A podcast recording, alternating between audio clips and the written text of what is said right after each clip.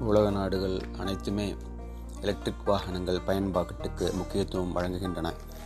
மற்ற நாடுகளில் எப்படியோ ஆனால் இந்தியாவில் குறிப்பாக தமிழகத்தில் எலக்ட்ரானிக் வாகனங்கள் வாங்க மக்கள் தயங்குகின்றனர். காரணம் சார்ஜ் செய்யும் வசதிகள் அதிகம் இல்லை.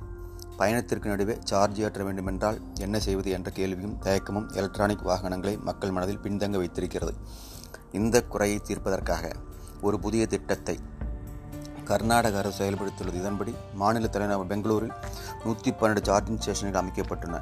இதில் பன்னெண்டு ஸ்டேஷன்கள் டிசி ஃபாஸ்ட் சார்ஜிங் பாயிண்ட்டுகளாகவும் நூறு ஸ்டேஷன்கள் வழக்கமான ஏசி சார்ஜிங் பாயிண்ட்டுகளாகவும் உள்ளன. மின்சார ஸ்கூட்டர்கள் ஆட்டோக்கள் மற்றும் கார்களை இங்கு சுலபமாக சார்ஜ் செய்து கொள்ளலாம். பெங்களூர் நகரில் இப்போது பன்னெண்டாயிரம் மின்சார வாகனங்கள் மட்டுமே உள்ளன. ஆனால் எரிபொருளில் இயங்கும் வாகனங்கள் எண்ணிக்கை எழுபது லட்சம்.